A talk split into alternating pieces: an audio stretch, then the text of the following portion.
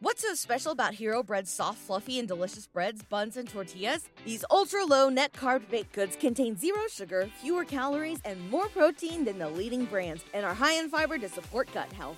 Shop now at hero.co. Bandwagon Nerds is taped in front of a live studio audience.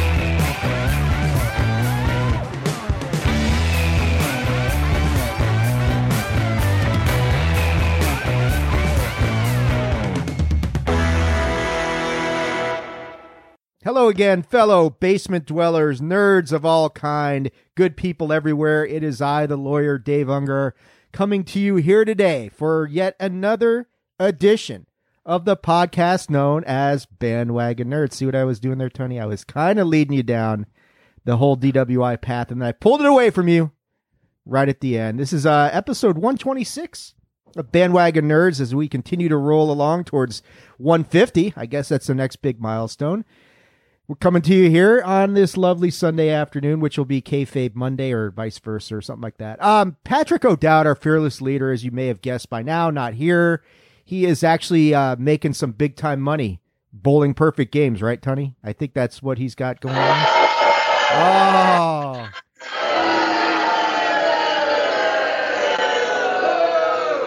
While the cat's away, the mice shall play.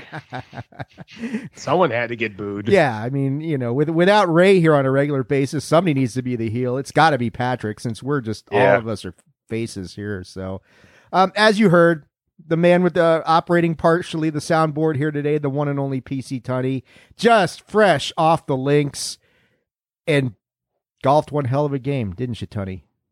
Ah, it was an up and down round, but I did chip in for Eagle today, so that was nice. I mean, you can't beat that. You can't beat that really. And and we are also joined by the new newest regular of the show. I mean, he's he's he's been anointed now, anointed as a regular. It is the one and only the fabled one, Mr. Aesop Mitchell. How are you doing, man? Hello, everyone. Um, I actually was two over par on my round of disc golf this weekend. So Oh, very nice. I was like Yeah, 12 under on PGA Tour 2K21, but that doesn't really count, I guess. You know, it counts for something. Quit using Tiger Woods.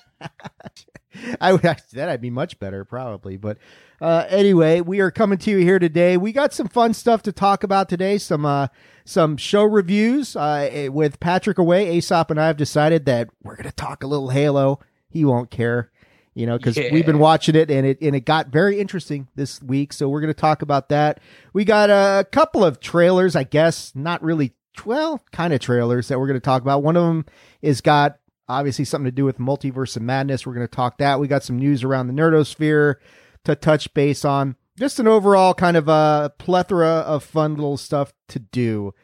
But we're going to kick this off with our Moon Knight conversation. I'm going to get some Marvel music going in here, and we will uh, talk about some craziness going on on Moon Knight in just a moment here.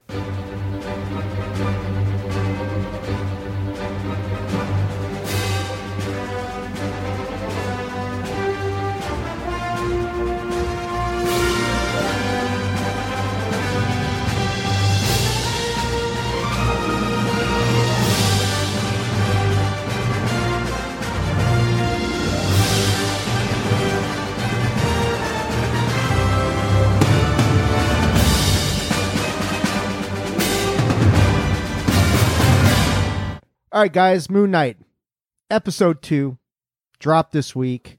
Uh, Marc Spector, Stephen Grant, internal conflict within the same person. interesting kind of stuff going on. We got to learn a lot more about Khonshu. We got to learn a lot more about a couple other of Egyptian gods, and we got to learn about Mark's wife, Layla. I guess. What did you guys think of this one? I mean, I I love the show. It's all over the place, that's for sure. But it's uh it's certainly fascinating and a very interesting ride. What did uh, you guys think? Aesop, start with you. What do you think of episode two, man?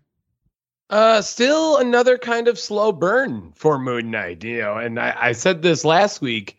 The fact that we only have six episodes leads me to feel a little bit concerned that we're not going to get the whole character arc of Moon Knight, or at least as much of a character arc as we'd like. Big shout outs though, we got Mr. Knight this time around as well, which is uh, another one of the identities of one Marc Spector. Uh, and, you know that's a thing that I, I, we mentioned last week too is they are really driving this idea that Stephen Grant is the main guy, and they they slightly teased more Mike, uh, Marc Spector this time, but uh, they're really trying to make you know people know that you know Stephen Grant is the guy that's the body, and uh, they're not even really mentioning the idea of the dissociative identity disorder. So that's different. Well, they did at the end. I thought the end of the episode kind of brought everything together. Um, you know, like he's kicking the the the reflection in so he doesn't have to see it anymore. He's taken over now. He, they're in Egypt. I mean, it doesn't seem much like Stephen Grant is control of anything at the moment. I mean, Spector is is in charge now. And not not giving it up. I mean, and that's one of the most fascinating things about the episode is Stephen was not going to give up control to Mark until he absolutely had to. He had to summon the suit to save himself from that fall, and he ends up looking like kind of like a, a very dapper version of the mask without the crazy mask, but interesting sort of thing going on. Uh, but yeah, Stephen did not want to relinquish control of, of his body to Mark. And, and once he does, you can now see that Mark is not about to give control back to Stephen anytime soon, if ever. So, you know, you, you got to wonder the internal conflict that he's going to have as this progresses. And and then you've got, of course, uh, Ethan Hawke's character, who, what is his? I forget. Arthur? Arthur Harrow. Yeah, Arthur. And he's just pulling all sorts of strings and manipulating Stephen as much as he can and, and, and, you know, talking about, and, and apparently he was, uh, Khonshu's original avatar, if you're going to believe that, because he knows exactly what Khonshu's saying, even though he's like, can you hear him? No, I just heard it all before. You know so it, it, and he's obvious he's serving a different god. I forget which god he's serving but this is all about yeah so this is all about trying to get that god in a position of, of power you know and we talked about it last week whether we thought the egyptian gods were now into the mcu and that's obvious after this episode that yes they are um so it's cool that yeah at the end they're they're in egypt you know you have a cool fight scene with uh with moon knight and, and another one of these uh these crazy sort of hyena jack or jackal type of creatures that that he fights. Um, just Anubis, it, right? Anubis, yeah, just interesting stuff. And and I think yeah, the best part is, man, the job that Oscar Isaac is doing portraying these two characters and, and just the difference between Stephen Grant with the accent and just being the timid, uncertain, unsure of himself, and then flipping that to the Marc Spector American accent, very sure of himself, probably overconfident to a certain extent. It's very Poe Dameron. Yes, it is. I mean, it is. It is more or less the same character. Yeah, you know, you're right. It is. There, yeah, there's a lot of Poe in, in Marc Spector, and, and and not obviously not Stephen Grant, that sort of thing. But yeah, where do you? So they're in Egypt now. At the end of the episode, we're not sure where Layla is. Uh, she, you know, the scarab. I guess Arthur's got the scarab, which isn't a good thing and and now they're they're Khonshu is tracking him down, and and Khonshu's basically threatening Mark with, you know, I guess Mark wants to get out of this deal that they've got, and and Khonshu's basically saying, yeah, once you're out, I'm going to take Layla as my next avatar, which doesn't sit so well with Mark. So you've got a conflict between Marc Spector and himself as Stephen Grant, and then you got a conflict between Mark and the God that he's serving. And I think that, you know, is going to propel this thing forward. What are you guys' thoughts as to where we ended up and, and kind of where we're heading. Anybody? Well, I, I, will say that one thing that they definitely teased as well that uh, I I would believe is going to be something uh, going forward is the constant conversation between uh, Mark and Steven of, you know, after this mission, you'll never see me again. So clearly, in, at least in my opinion, Mark is trying to get rid of all of these personalities uh, that are, you know, living and dwelling inside his brain. And I don't know if Steven has necessarily caught on to that just yet. Uh, I think that's something that is going to be a, a major factor going forward, and especially if um, both Steven and Mark have these separate Moon Knight characters, uh, you know, Moon Knight and Mister Knight. Uh, how is that going to play off in this series as well? Because you know, originally Mister Knight is not a uh, is is actually another persona and not a uh, superhero garb. You know, you know, a secondary character. Um, but uh, you know, that's something that we'll just have to kind of wait and see going forward. Yeah, and next week's going to be the halfway point. Tony, you got any thoughts about uh about some of this stuff that Aesop's talking about? We got multiple, you know, we got multiple personalities within the more human version of whatever you want to call Moon Knight, Mister Knight. Then you've got multiple superhero personalities, Moon Knight, Mister Knight. Yeah, I mean, where do you think, man? You got any, you got any real thoughts on on where we're heading and that sort of thing? So Oscar Isaac's contract is up for the streaming series Moon Knight, correct?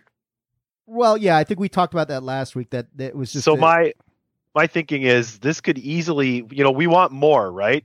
Maybe this is just the introduction to the character, and we get the story that Aesop wants in a movie. Maybe he's a bigger part of this than we think, and there's some, there's more to it. You know what I'm saying? So I, I don't know.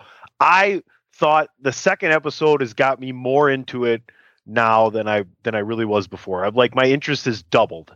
I, I really enjoyed the second episode. I really can't wait to see where we're going. I hope I, I kind of want to see Stephen Grant come back. I liked him. I wanted to see him try and become a good Mr. Knight with the suit. You know, it was something different. It was interesting, but I, I really like their, where they're going with Spector. They're in Egypt, and I can't wait to see what happens next. So One- it, it's interesting. one I cool think we're going to was- get more than just. I think we're going to get more than just these six episodes Yeah. of this character, whether it's in another movie or its own. they'll probably get a second series once it gets like people like Maybe another get- season. people like maybe. you who come in kind of lukewarm, and I think he's one of those characters that you're going to be lukewarm at the beginning because you just don't know enough. Unlike like Right. Aesop's read a lot of them, I've read less, but you know my fair amount. So he's a he's a niche character that people are going to learn more about and get more invested in, and they'll say, okay, let's bring him back for a second season. I did like how Steven does, you know, when he dons the suit, he does punch that jackal, and then he gets his ass kicked. And Mark was like, "That was a really good punch. You want to let me take over now?" And Steven finally relents at that point when he realizes, "Okay, I really don't know what the hell I'm doing." so Well, he lets go because there's about a bunch of people that are about to get Yeah, hurt, that too. innocent people. Yeah. That's really what changed him because he is a good person, Stephen Grant. Stephen Grant wouldn't hurt a fly, right? So that's kind of the interesting dichotomy there for me. he ate a steak, though. That fucked him all up, man. He ate a steak. Now, the if, if I don't know if either of you two have seen the absolutely fantastic and fun fan theories that are coming out. Um, one of them I completely buy. One of them is, you know, a little bit more ludicrous, and I can't exactly give forth. Uh, but I am very much in this boat that we are going to get some type of appearance, whether it be a voice thing or an actual physical appearance of Mahershala's Ali, Mahershala, Mahershala Ali's Blade. I think we are getting Blade for sure in this, and uh, just it, it's just how much we're going to see of that. Now, uh, one of the other fan theories that kind of tied this in, which I thought was absolutely fucking fantastic, was the idea of Arthur Harrow potentially being Dracula. And I thought, oh, how fun. Wouldn't that be amazing? But, you know, I, I, I think that's a little too wild for the MCU. Uh, they don't generally like to go that crazy. But damn, it is it is very fun to kind of look at these fan theories and uh, some of them I, like I said, I totally buy the idea of Blade being a part of this. Well, I mean, Dracula, you know, unless you're a Marvel fan, you really don't know. but he's a pretty big player in the, in in the Marvel comic universe and and that sort of thing. I mean, he's not just Blade, but I mean, he's got a whole line of stories with Deadpool and and Tomb of Dracula is very popular. I mean, he's he's got a big role to play if Marvel decides to go down that path. Um, I, think there was something about Patrick had posted like the QR code on one of the lockers led to a link to like one of the werewolf comics or something. Where yeah, Werewolf by Night. And is that linked to Dracula and Blade at all? Uh, Werewolf by Night does have appearances in the Midnight Suns, um, you know, which is what we talked. La- or sorry, Rising Midnight Suns? No, Midnight Suns. I Yeah. can't even remember. Um, uh, what we talked about last week as well, uh, which is like the whole uh paranormal uh, version or of the Avengers. You know, Doctor Strange, Ghost Rider, Blade, Moon Knight, Punisher. You know, he's not There you go. exactly Yeah. paranormal, but he's part of it too. Paranoid, Um, not paranormal. That's fair. so I, again, I, I'm buying into it. I think that we are going to get some fun stuff in these last two episodes. Uh, you know, when they when we get to that point, and especially that last you know, the last half hour, I'm sh- is ramp things up a bunch.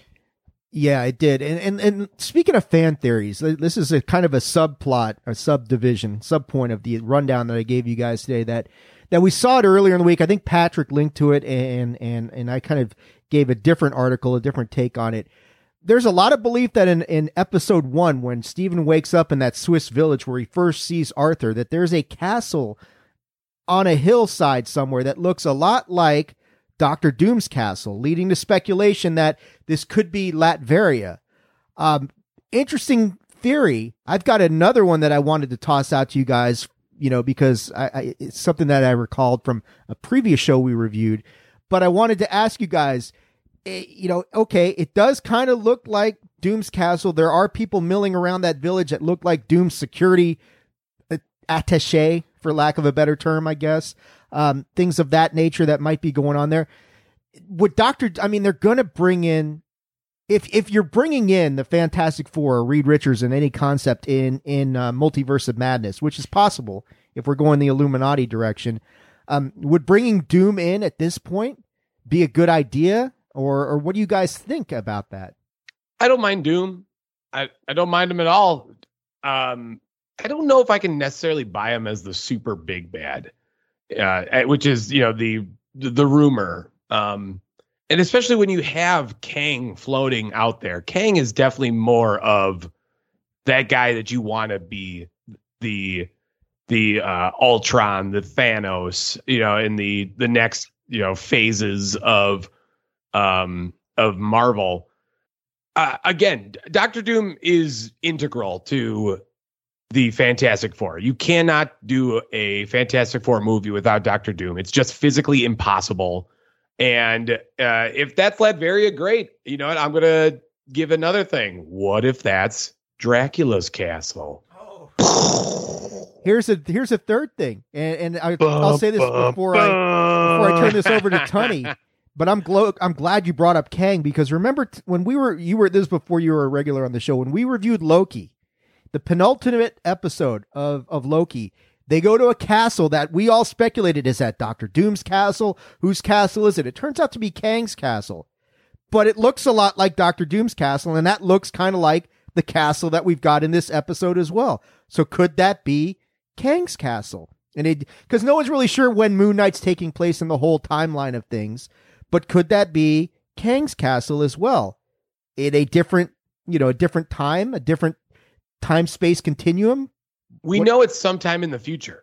Yeah. We do know that they have said that, and it's it's far enough ahead of uh of things that you know stuff is starting to come down, uh, you know, break down a little bit. So we we just gotta wait and see. And we know that Kang is the big villain for uh, Quantumania. Yeah, you know that seems weird if he's going to be the big villain there to make him the major villain altogether. Um, Aren't there So- multiple kings though? Like, I mean, couldn't it be multiple universes? You know what I mean? Couldn't this all be one culminating thing? Like, you know, we're uh, I mean, I can't wait. I'm going to grab my tickets for Multiverse of Madness probably after we're done with the show here. But you know, we we brought in some of What If into that, and we brought in, um, uh, you know, uh, uh, the Scarlet Witch in in in Wandavision. So everything seems to be working its way together. Can we all agree? Didn't that, we just? Can we all agree that somebody of significance lives in that castle? I, I think that's a given at this point. I would agree with that for Yeah. sure. Uh, the I, you know I only give one last thing to that uh, statement about Kang and the idea of multiple Kangs is that we just had that with Thanos though. You know, Thanos toned himself down and then they brought him back for Endgame as an even more mad Titan. Uh, and I know it's not exactly the same, you know, the idea of uh, you know, good and evil stuff, but to me it's very very similar. So do you really want to kind of have these these similar stories that you know kind of have a uh, you know the same type of path? You know maybe one's got an extra bump here and there but uh, i don't know. Uh, to me it, it seems too similar for it to to have like oh the eviler Kang. More evil. Yeah, I, I, I mean, I, I mean, I love the fact that you brought up Dracula because it's something that, a- and Blade as well, because it's like, yeah, I didn't think about that, but there, yeah, I mean, that could be Transylvania for all we know. you know, you know, you don't know what it is other than that somebody of significance is in that castle, and it could be somebody who kind of reshapes the whole, the whole ball of wax. I mean, yeah, if we don't know, is this, is this before or after the whole multiversal meltdown? with uh, the end of Loki. Where does that fit in with what just happened in No Way Home? What's going to happen in Doctor Strange? Fascinating stuff. Eh, But this is this is what the MCU does better than anything. Is it just lends itself to so many theories and gets geeks and nerds like us just thinking overdrive. Could Mephisto live in that? And I'm just kidding. It's not Mephisto. Let's not let's not go there again.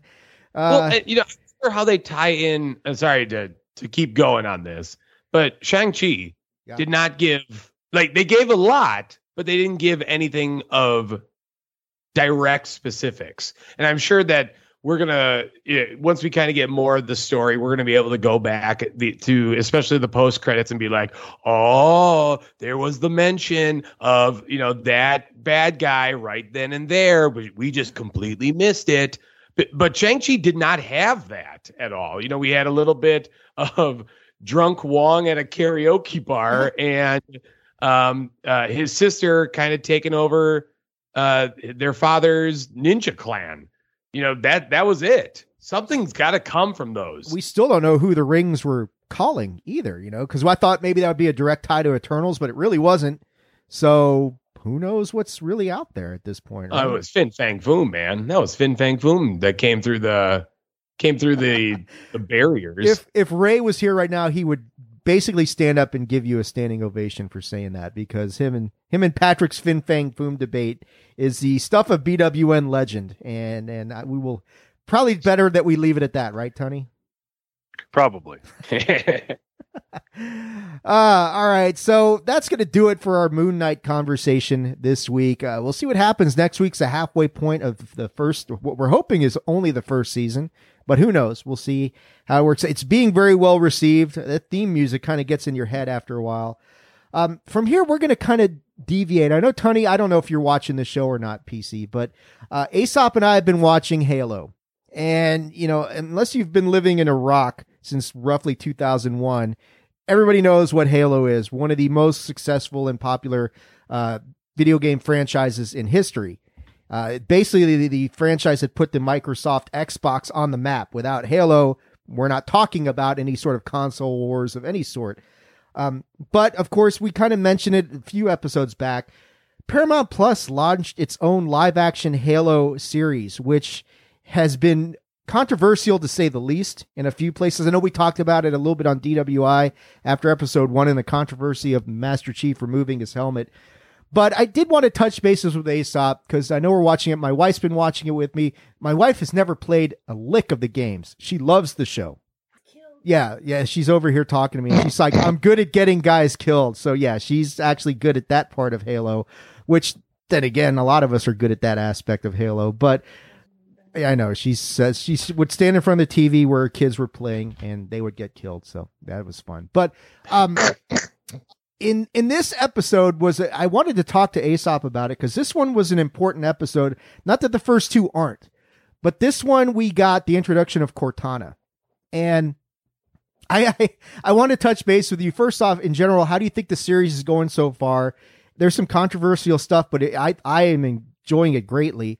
Um, and, and yeah, Cortana specifically, very true to the video game to a certain extent as far as her appearance and and the relationship between her and the Master Chief. But your thoughts on Halo? I know you've played the game probably as much, if not more, than I have. Your thoughts on the series, how they're doing so far, and now this latest. Where are we going with this? I, I think I am coming around to the idea of Master Chief not being Master Chief, but being John, which is something that they have they've more or less just pushed in everyone's face. They've shoved it in our faces that he is not the Master Chief. He is John. Okay. And uh, uh, Pablo, uh, was it Schreier or Schreier, Schreiber, uh, has done a pretty damn good job of doing that. I will say episode three is probably the most disjointed. And the reason being is that they tried to shove so many different storylines into episode three, and they just aren't able to uh, get all of them. Right? We, we have Makee, the the Covenant uh, Empress or you know, Princess or whatever the hell she is. Blessed one. Kind, yeah. Uh, you know, kind of starting her plan of coming back and getting the magical object, the uh, keystone uh, for the Covenant. And you, you've got like Kwan wanting to go back to Madrigal to kind of save her family and her her uh, her, her people from uh, whatever the guy that they end up taking over. I can't remember his name, like Filcher, I think it was. Vishner, Fin- Vishner, Venture, something like that. What's his name? Uh, Venture. Venture, yeah, and, and, then you got obviously the Cortana angle and how she is. I, I guess a bad guy in a sense. Obviously, I, I would assume they changed that up but yeah, there's there's just so many stories that they've pitched, and especially when you look at these first two episodes and how it's been kind of a more intimate, slow burn, you lose that slow burn, and there's no ramp up. It's literally like, all right, here we go, going up to uh, up the roller coaster, but let's take out the next 15 feet and then we can plummet in. Uh, you know, that's that's how I feel about this episode. There's just so much going on and not enough uh, extra detail and love that they kind of gave in those first two episodes. Yeah. So a couple things. Uh, what were your thoughts on Cortana? Because she appears as really kind of a, a, it's like CGI, but she looks very video gamey, which I thought was kind of cool that they did that. Um, you know, it's because they tr- they do try and bring in as much of the game as they can in this. Yeah, and and that was the most overt thing. It's like, wow, that's a video game character on on my screen. Um, you're right. She comes off being very loyalistic to Halsey and and all this stuff that's going on, toeing the corporate line. I anticipate that as her and John's relationship deepens, that that's going to change, and she's going to suddenly realize that, okay, John's got the right idea because you've already seen some levels of defiance in her so far in this episode, just not towing the the orders that she's being given. Um, I I I dug what's going on. I think the relationship between her and John will be cool. I'm wondering though, you know, the first two episodes, you know, John slash Master Chief has felt a little bit, you know, kind of robotic because he had that pellet in his back. Now that that's yeah. removed, and you could kind of see it in this episode, that pellet gets removed, and now he's starting to bring in some emotions, which goes back to what you're saying about the job he's done in the first two episodes about being very just, you know, dronish almost in his approach to everything. And now you start to see, you know, little things like looking at the dog, going to an opera, uh, listening to things like that going on. And, and, and, you see, and a lot of this is all about his memories coming back and, and now going to this planet to find the rest of this, the second part of this covenant relic that you know like the blessed one's looking for uh, i i i thought yeah i mean i agree with you it, it's very a lot of stuff was shoved down our throats in one episode all at once just here digest this.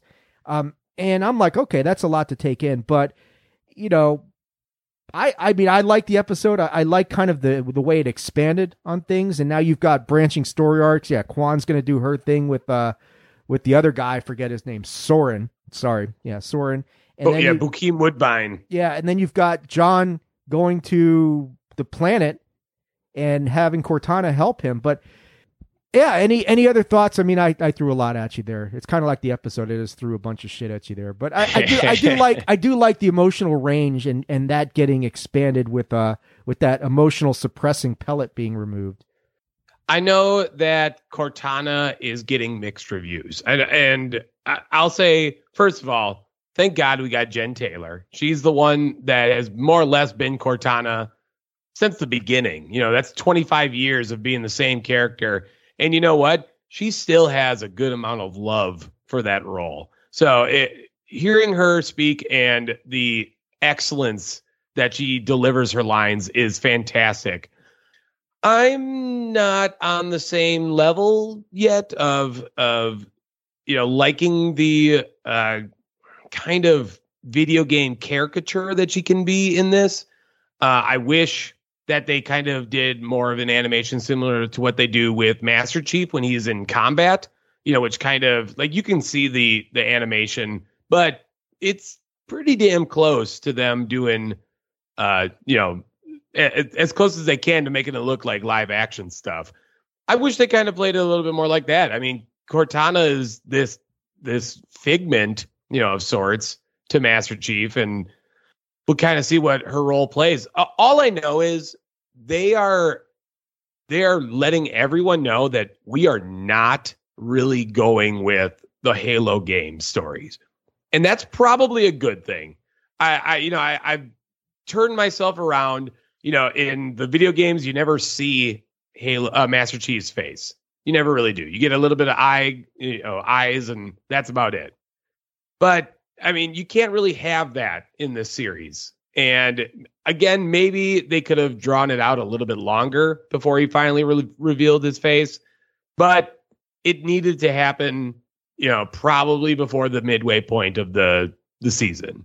So, uh, you know, as long as they keep going with this and they let everyone know, like, don't get accustomed to the game story because we are not the games. This is something totally different.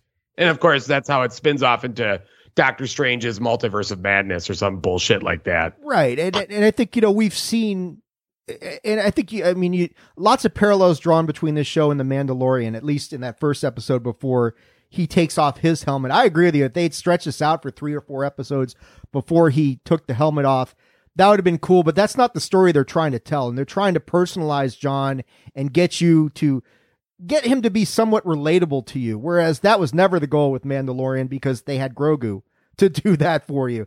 And and here and here, you know, as as sympathetic as Kwan is, um, you know, she's not going to have the same effect. But yeah, we've already seen what the MCU does with source material and, and takes what they want, takes aspects of it, and makes it better.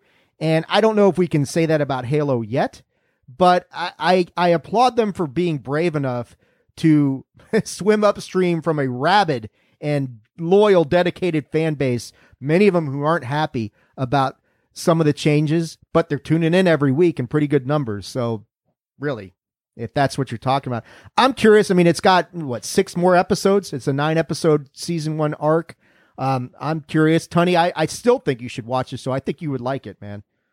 Uh, Dave, I'm into my busy time of year. Okay, he's busy bogeying on holes. You can etch out a little bit of your time. I mean, we I've given up on Rey watching Flash Gordon or anything like that. So you can do a little bit of your time, man. You would like this show. I really think Tony would would like this. Very violent. Yeah. It is surprisingly violent. I was oh, not prepared. Dude, the part like my wife had to have me tell her when it was over when they take out the clone with the needle in the eye. Oh, my wife was like, "Let me know when it's yeah. over." I mean, that was just yeah. oh shit. Um so yeah, that was that was very difficult to watch, but I mean, they got stuff like that going on on Halo, folks. So if you're squeamish, you may want to skip episode three. Yeah, my wife just loves the show. So I mean, knows nothing about Halo, and she's just sitting across from me saying, "I just love the show." So, um, good stuff. All right, guys, I think let's take our first break. Then when we come back, we'll uh, we will visit we will visit the trailer park and and do a little bit of a, a little bit of a visit to the trailer park and talk about some uh, news around the nerdosphere as well. You are listening to Bandwagon Nerds, which is a part of the Chairshot Radio Network here on the Chairshot.com. What's so special about Hero Bread's soft, fluffy, and delicious breads, buns, and tortillas? Hero Bread serves up 0 to 1 grams of net carbs, 5 to 11 grams of protein, and high fiber in every delicious serving. Made with natural ingredients, Hero Bread supports gut health, promotes weight management, and helps maintain blood sugar. Hero also drops other limited edition ultra low net carb goodies like rich, flaky croissants and buttery brioche slider rolls. Head to hero.co to shop today. Why should you visit thechairshot.com? Thechairshot.com is your home for hard hitting reviews, news, opinion, and analysis with attitude. Why? Because you're smarter than the average fan. Thechairshot.com. Always use your head. Thechairshot.com. Always use your head. All right, guys, we are back. Ah, man, I just realized I left a news bite off of news around the nerdosphere, but it's a it's a PC Tunney special that I'm sure we will comment. We'll do that when we get to that. I just I I'm like looking at this thing. Ah, shit, I forgot that, but that's all right. That's all right. Um, we're gonna get some banjos going. Uh, I know Patrick had suggested like a, a different sort of like uh, theme song for the trailer park, but I said this sounds a lot like Foggy Mountain Breakdown, and I I had put a typo in my message to him that says you know. I was like, I was trying to say I'm fine with either one, and it came out saying I'm done if we use either one, and and I said, oh, I didn't mean that. And Patrick, said, no, you should you should just go with that, saying that I'm tired of this hillbilly shit. I'm out of here. I quit. You know, so but we're gonna get a little bit of a Foggy Mountain breakdown here and talk about some uh some couple of trailers that we looked at.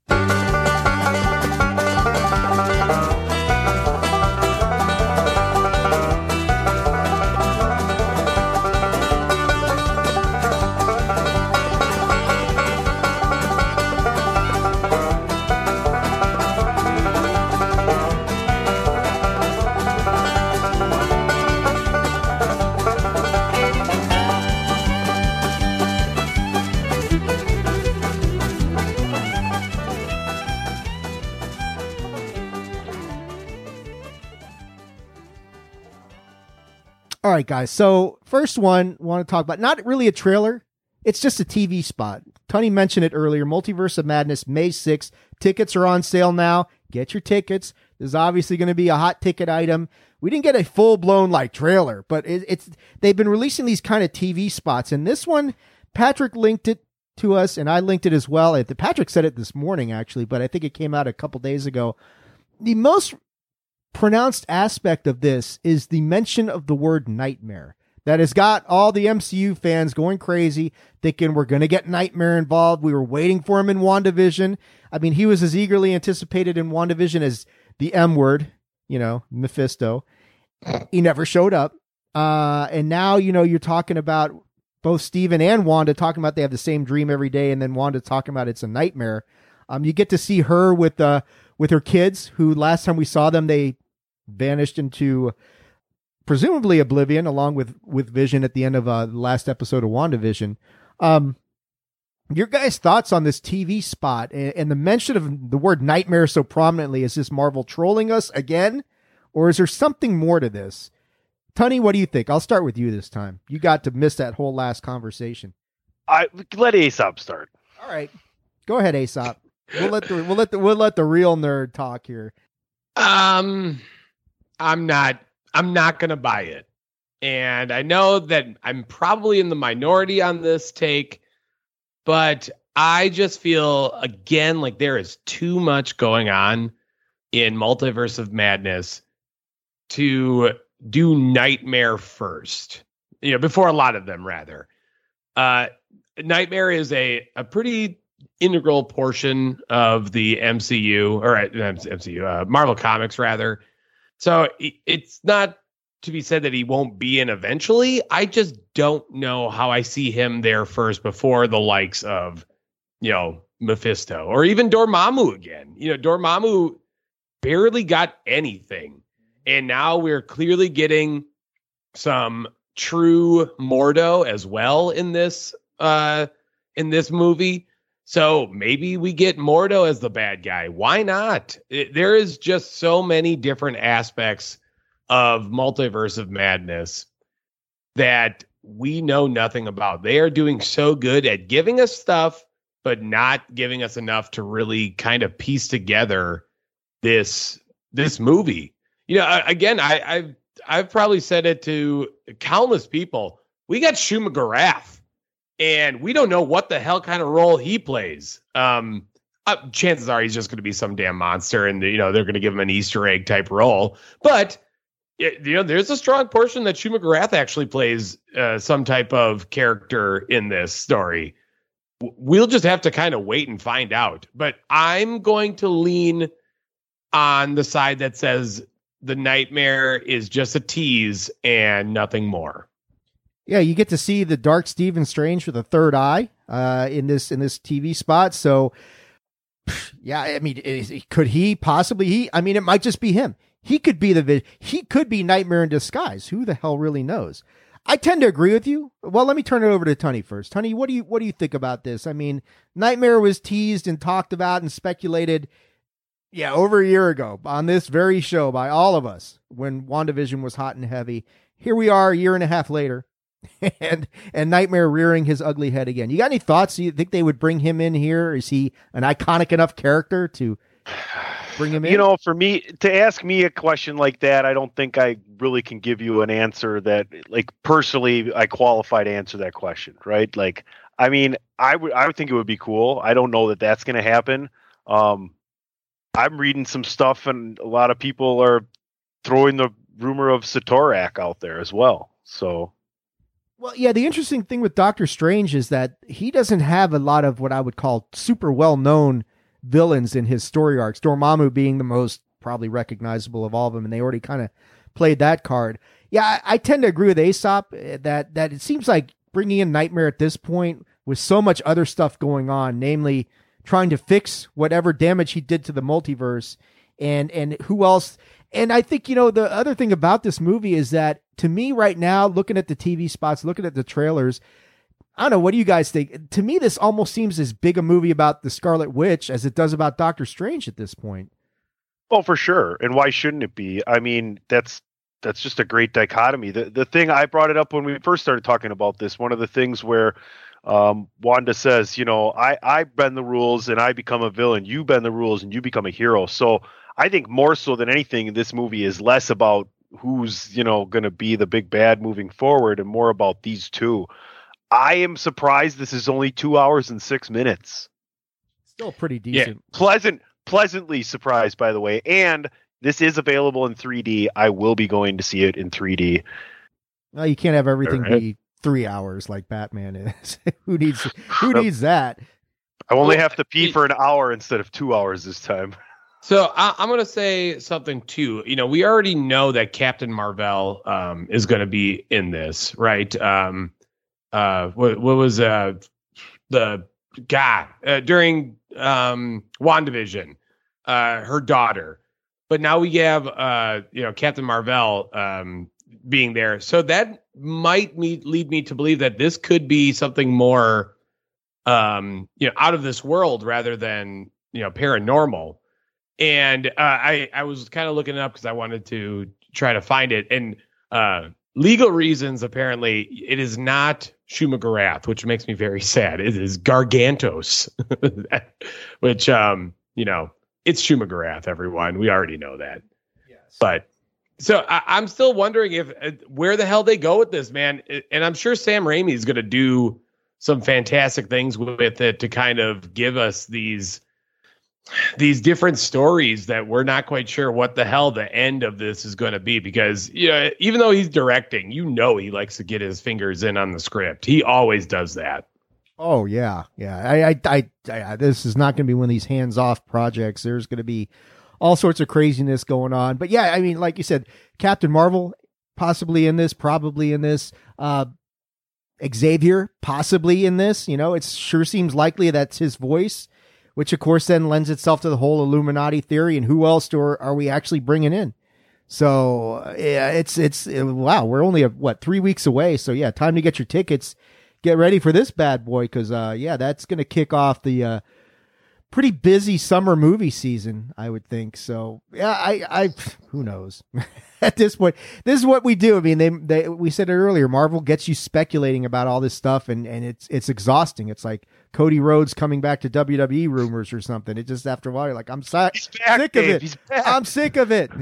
He's back. I know. look where look where we are going forward uh, in the MCU, right? We we can look at Doctor Strange. Okay, that's that's you know tends to be more paranormal, but we have uh, Guardians three, we have Thor: Love and Thunder, we have Ant Man: Quantumania, we have uh, something like um, Wakanda Forever, and uh, you know those lead me to believe that they're going to be otherworldly more you know it, it may be outside of uh um you know wakanda forever you know black panther 2 but that's still uh potentially namor.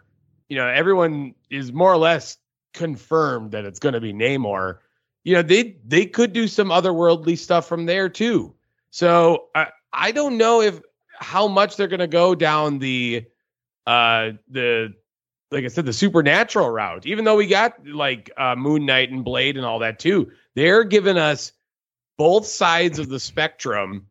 See what I did there? Because that's what uh, the the Captain Marvel's daughter's name. Uh, both sides of the spectrum, and we're not sure what the hell they're going to lean into more. No, I and I think you raise a great point that you know, and I'm just kind of like looking at what they're doing. So you got Doctor Strange coming out. Uh, you got the Miss Marvel series coming up. Thor: Love and Thunder. Um, let's see, She Hulk. Which I mean, She Hulk is con- kind of the only street level sort of character that they've.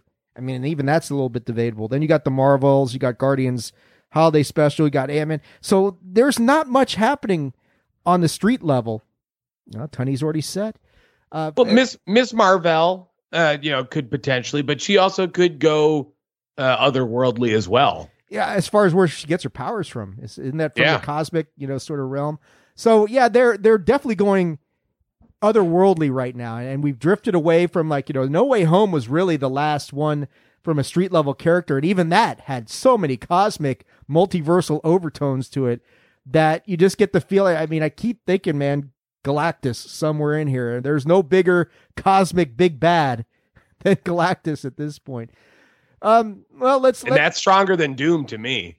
I well, yeah, I think they're different, but I agree with you. I mean, I, I think that you know Doom brings a different element, and Galactus is just, you know, I Galactus just does it to eat, you know, and feed, and he has really. It's not about, it's not about control or domination. It's just survival for him. Whereas with Doom, it's all about subjugation, and I need to be in charge of everything, and this is who I am.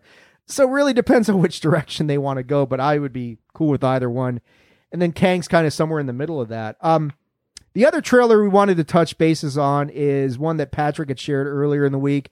And uh, I guess it's not a movie. It's going to be a series on Amazon Prime called Outer Range, which to me, I don't know what you guys think. I'm, I like the trailer. Josh Brolin's in it, and uh, and I, I, the other guy, I'm drawing a blank on his name, but he's very well well known. Um, but to me, watching this trailer, this felt like is this like Skinwalker Ranch, the series, or something? Because they start off on a ranch. You've got some girl who wants to come out there and camp on it, and there's clearly something going on at this ranch that is otherworldly or paranormal or something of that sort. And um, I thought it was an Amazon Prime movie, and then realized no, it's actually a series, which kind of makes me a little bit more interested because now you've got a lot longer uh, way to build this thing. But Tunney, gonna send it to you first this time for sure. Did you watch this trailer? A, I guess. Did you watch this trailer? And B, what were your thoughts on it? I did. Um, I'm watching the trailer and I thought it was a movie. Um, Me too. and uh, I, I I like the setting. I, I like the. It seems like a suspenseful thriller to me, right? Um, obviously, with being a series, there's going to be a little bit more storytelling uh, balance going along with that suspense. But I really like the cast. I think this could be something really, really special. To be honest with you, I'm going to watch this. Aesop, what were your thoughts on this one? and yet he won't watch Halo. Yeah, you'll Uh, watch this, but not Halo. God. Uh, I, Watch were you either thinking of of uh, Thomas Pelphrey? Was that the other guy you were thinking of? I don't know. I have to look up the cast. That's fair. Uh, yeah, I'm I'm a little shocked. I I just didn't expect Josh Brolin to kind of fall into the the series, uh, even if it is a limited one. Um, I I'll give it a watch. It's coming out this week, right? What what is it like the 14th or the 15th? I think so. Um, let's see if I can't. Trying to find some more information on this thing. Uh, where is it coming out? Oh, Will Patton was the other guy I was thinking of. Oh, okay, okay. Um, and you you want to call it a mystery, uh, Tunney? Man, you got to add some supernatural stuff because there definitely was some supernatural stuff in that trailer. April Uh, April fifteenth. You're right. This Friday. there you go. Pay your taxes. Now- watch some Outer Range. That sort of thing. Oh, I do have to go pay my taxes. Shit. Um, so yeah, I, I look. It's it's always worth the the first episode watch. It always is, no matter what the hell the show is. You, you got to give it that first episode watch. For the love of God, I watched Morbius. We're I gonna, can- uh, don't don't spoil it. We're gonna we're gonna have you with your public service announcement at the end of the show because I think my my sister I saw that she was at Morbius. I wanted to text her and say I apologize in advance for you wasting two hours of your life that you will never get back. But I'm gonna leave that for you to tell people just how great. I mean, whatever it was, but yeah, I was hoping that would get me out of it. no such luck, sir. We we we must warn the masses. Um, I think yeah, Outer Range is. I when it's first started, I'm like, what the hell is Patrick giving us this for? I don't want to see another ripoff of Yellowstone. I'm not interested in that at all. And then it got very interesting very quickly, and I said, wow, this really has a Skinwalker Ranch sort of feel to it. So. Yeah, I, I think that would be a, a definite show worth watching if you have the uh, extra time, which we know One PC Tunney does not.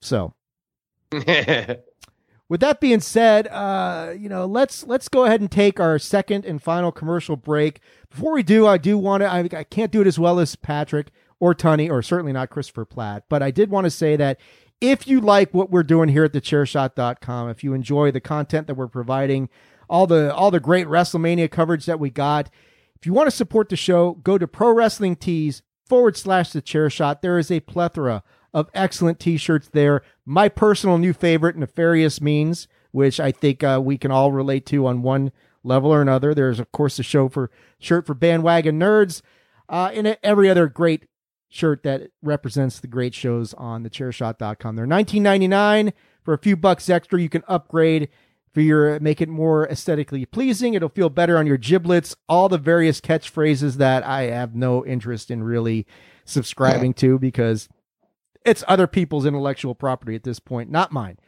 so, but yeah, go make sure you are going to prowrestlingtees.com forward slash the chair shot. Buy a su- shirt, support the cause. Plat Blast 2024. We got to start raising money for that right now, right, Tunney? No, we don't. No, let's go to commercial quickly. All right, we're going to head to our second and final commercial break. You are, of course, listening to Bandwagon Nerds, which is a part of the Chairshot Radio Network right here on thechairshot.com. Promotional consideration paid for by the following. Hey folks, PC Tony here. Thanks to our new partnership with Angry Lemonade, you can save 10% on physical products and digital commissions using the promo code ChairShot. Head to angrylemonade.net to check out their amazing catalog of products and services. Use the promo code ChairShot to save 10%. That's angrylemonade.net. Thechairshot.com. Always use your head. All right, it is time, folks. I am not going to make my voice sound cool because that, of course, is also a Patrick O'Dowd special proprietary blend that we do for him. So I'm not going to do that. But we are going to do some news around the nerdosphere right here. Uh, let's get a little, at least we can get the news music going. Oh, wait, Tony's got something here. What's up, man? We're waiting, waiting patiently. this is what you call great radio, ladies and use gentlemen. the use the Simpsons soundbite of him going, "This is going great." I don't know if Tony's going to get this. There it is. There it is. You're God. News around the nerdosphere. Wow, that was much better than anything I can do on Audacity. Let's follow that up with a little bit of uh, news music here.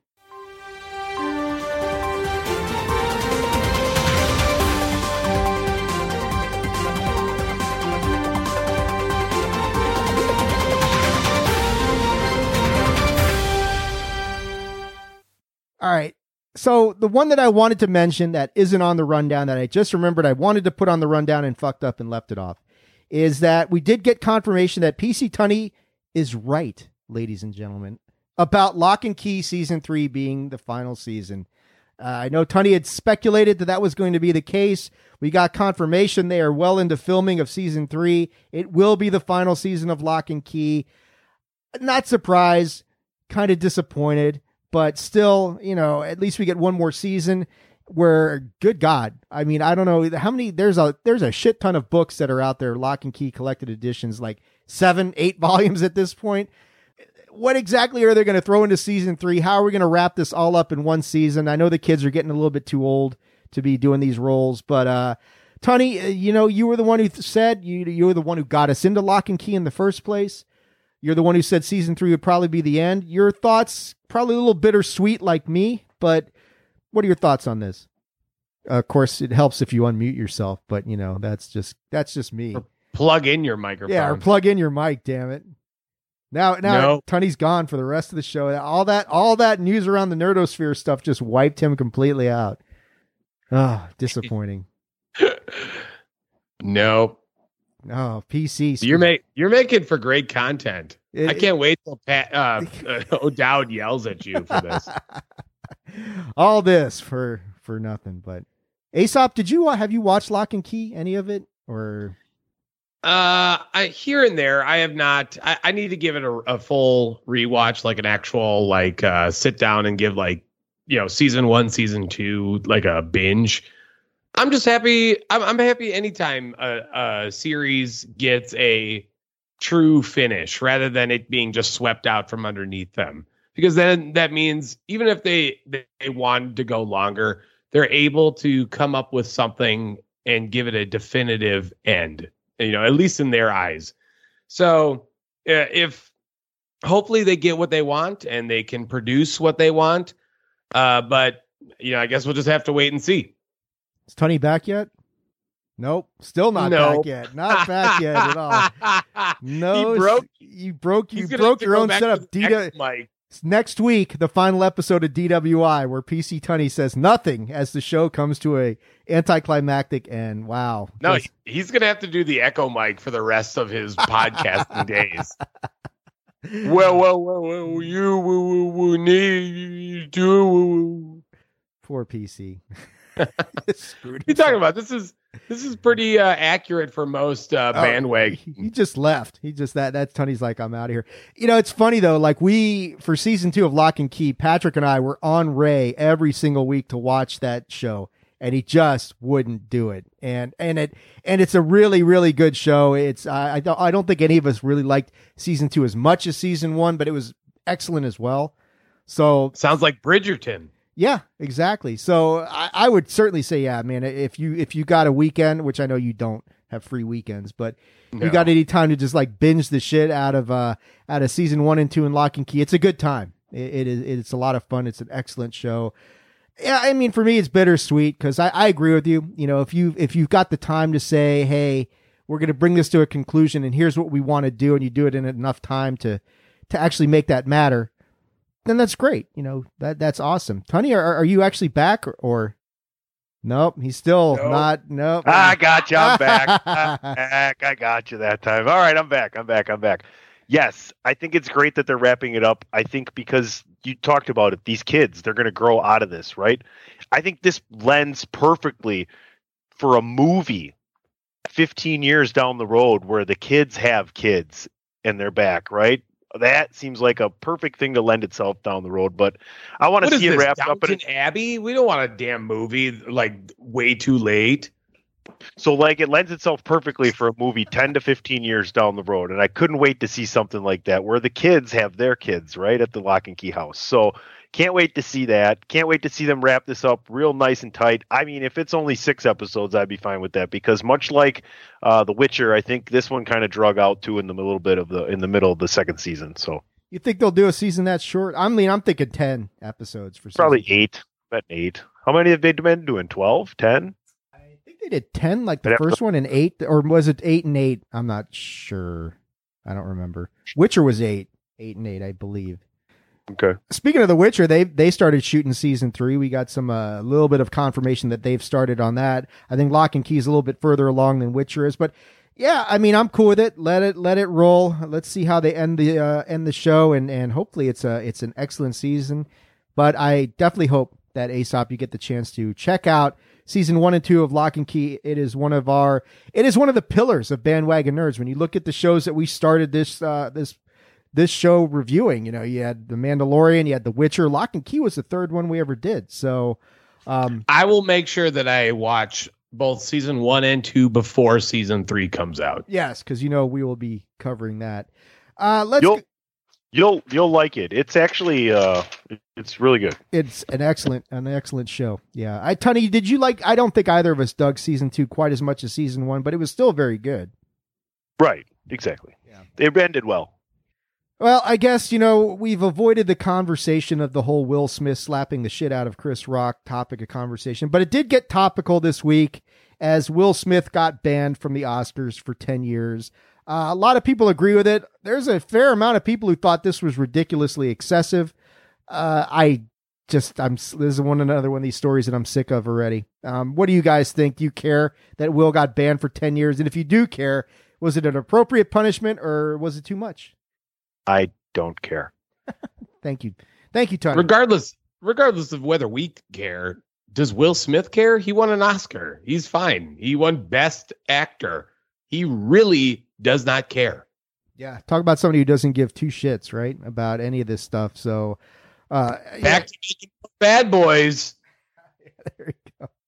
Yeah, so much for your uh your dramatic appeal, Will. But I I mean it just yeah, this story is just one of these ones that has just gotten out of control and and it's like, man, it is what it is. It definitely Here's the thing. The guys we were all on the episode where Patrick brought up the Oscars or actually Aesop you weren't on that one. It was me and Pat and Tunney. Um, you know, saying how do you fix the Oscars? How do you get more attention drawn to it? How do you make it more mainstream? How do you get it popular? I don't think this is the, what they had in mind, but it sure worked. Yeah, I, I'm interested already to see what the viewership ratings are going to be for next year because you know they're going to be higher. You know they're going to draw it out. If Chris Rock wins an Oscar next year, you know the fix is in. Best director for Spiral, Part Two. Yeah, exactly. I, I, but you're absolutely right. Like next year, it's like, oh, you know, I, I mean, live TV, anything can can happen. Who's going to get their ass kicked next year? I, I just, I just want to, you know, I mean, maybe, uh, yeah, I, I, as long as it's not, you know, like Dwayne Johnson up there, then yeah, good luck slapping him. Will that probably isn't going to work so well for you? They'll double it down, and uh, you'll, you're going to see a kick to the groin uh, on someone at the BAFTAs. It'd be great. The Rock is doing something, and Cena wins an award for something, and it's three times in a lifetime, right there at the Oscars. So that would be a, that'd be fun to watch. Keep, keep my belt off your fucking waist. there you go. Excellent. I love it, man. We got we there you go. That's free for you guys at the Academy. You know, we've got your stuff booked right there. Um, let's talk a little DC to close this thing out because we haven't talked a lot about DC, but got a few little DC stories and tidbits going on. Uh, one of them, yeah, Pat gave us the link to this one earlier in the week, and and I, I gave you guys a, a a separate link to it as well. We're going to get an Aqualad series on HBO Max, which is uh, very interesting because Aqualad, probably one of the most prominent LGBTQ characters in all the comics at this point in time. And Charlize Theron is going to direct this series. Your guys' thoughts on A, that we're bringing an Aqualad series to HBO Max, uh, and B, you know, Charlize being the director of this thing. Uh, Tony, you're the kind of the DC guy. What, what do you think of this thing? Yeah, I'm not a big you know, aquatic man. I wouldn't be a Steve Zissou kind of guy, if you know what I mean. Um, but uh, I think we should just move over to Aesop before he uh, his eyes roll all the way back around in his head. yeah, Aesop, what do you what do you think of this? I mean, is this is this a good uh, a- a good series? You think this will translate well to like an HBO Max series? And what this about, is perfect. all right. This is perfect for HBO. And uh, I, if if you would have told me that there was an Aqualad series coming uh, down the pipeline, I would never have thought that it was going to be on HBO. I would have thought that was a CW show, one hundred percent. Which you know maybe it could have worked, eh.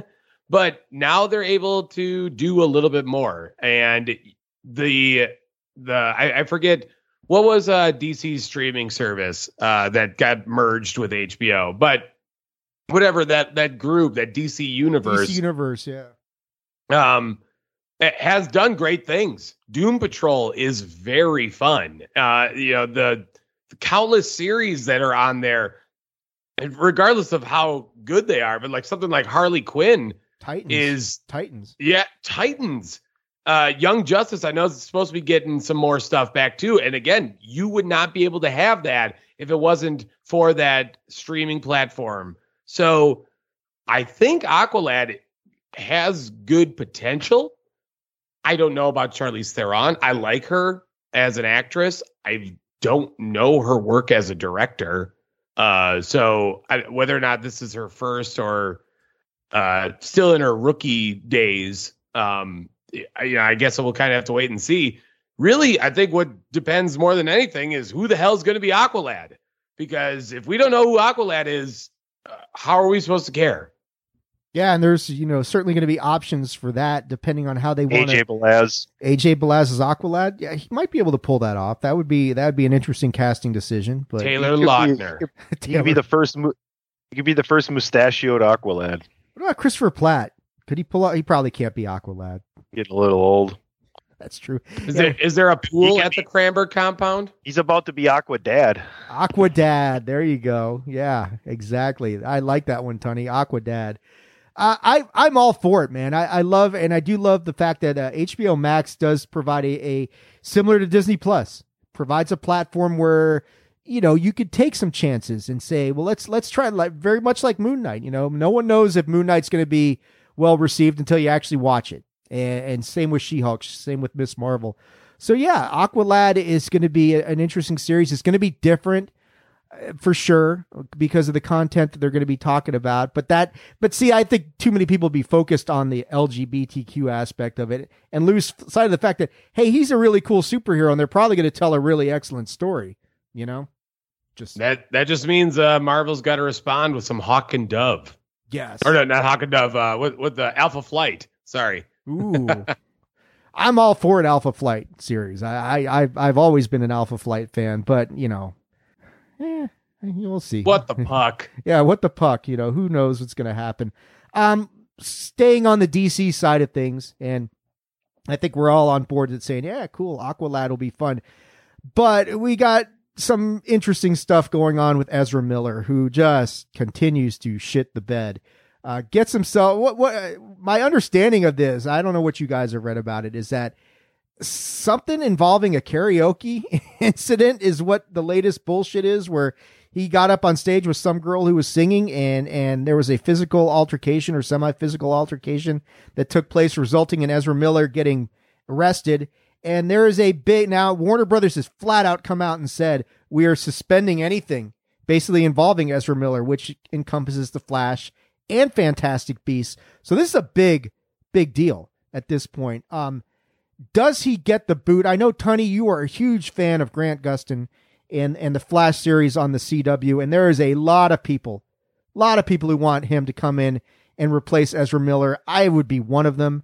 Uh, what do you guys think about this? Are we too late in the process to basically call an audible and put in Grant Gustin and, and try and I because I guess here's the other question: Is the Flash movie done, or are they still doing reshoots, or where are we on this thing? But uh, let me kick it over to let's let Tunney go because he I know wanted to talk about this. I know he's the Flash fan. Your thoughts is Ezra Miller need to get the boot first off. I wish Ezra Miller nothing but the best and peace and happiness in his life. But I would personally love to see Grant. I mean, I it's it's probably my favorite comic book related thing I've ever seen is the CW series with the Flash.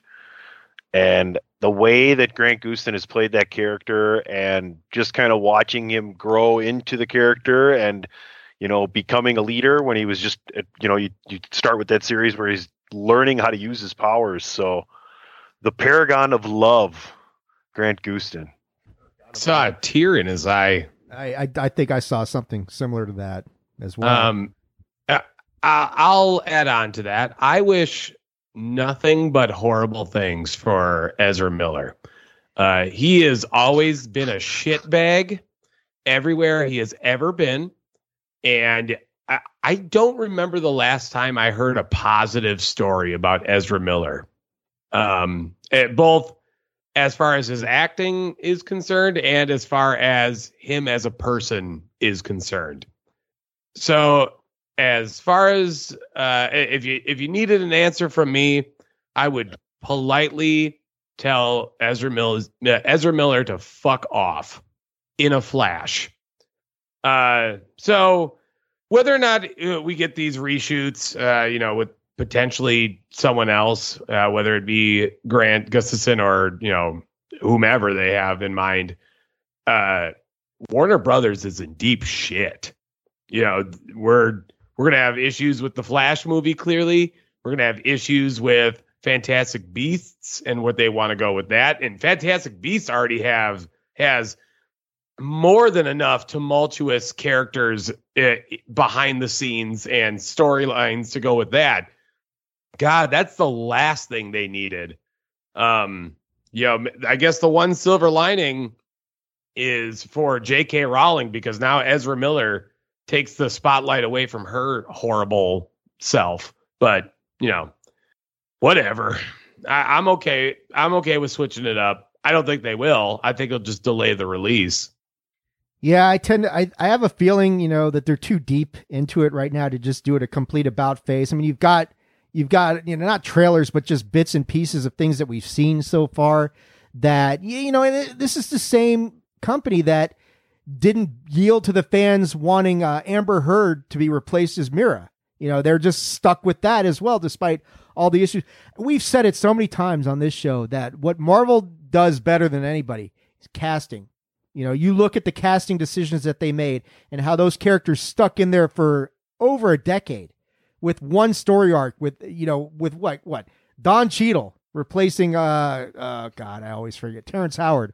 Um, Yeah. as- I mean that's that's like the only real big well, and then Mark Ruffalo replacing Edward Norton as well, but that's that's minor. Um, but other than that, they didn't have these issues, you know, and DC's and Warner Brothers has been plagued with this since the start. With you know, is Henry Cavill the right Superman? Is Mike is Ben Affleck the right Batman? Only thing they've got right is Gal Gadot and, and Jason Momoa, and and and yeah, Zachary Levi as well. So let's let's give them some credit. Robert Pattinson. Yeah, Robert Pattinson as well. But I mean, even then, you know, should we have gotten our Robert Pattinson to be Batman in the BVS stuff? Would it be, have been any different? Probably not. But who knows? Um, but yeah, I, I think you know at this point they're probably too deep into this thing to do an about face. Should they? If they could, absolutely. I agree with you guys. Ezra Miller's been nothing but trouble for them for a couple years now, and it's clearly a guy with emotional issues, uh, maturity issues, just responsibility issues on multiple fronts. That it's just not a good look. And and, and Flash, as Tunney would tell you, I mean, whether the CW or not, is, is one of, if not the most iconic of DC characters. You know, so you can't. And, and this Flash movie is by and large considered by most of us who are DC fans as as being the movie that could get this whole thing back on track. Um, not going to happen Get- this way. Get that dude uh, that played um, uh, in the Eternals and uh, was in the Batman too as the Joker. Was Barry Keegan or Yeah. Coogan or what? That dude more or less looks like uh, Ezra Miller. There you go. Easy sub, easy swap. But I I don't know, Is that Barry Keegan or is that Ezra Miller? Tony. Aesop, Grant Gustin.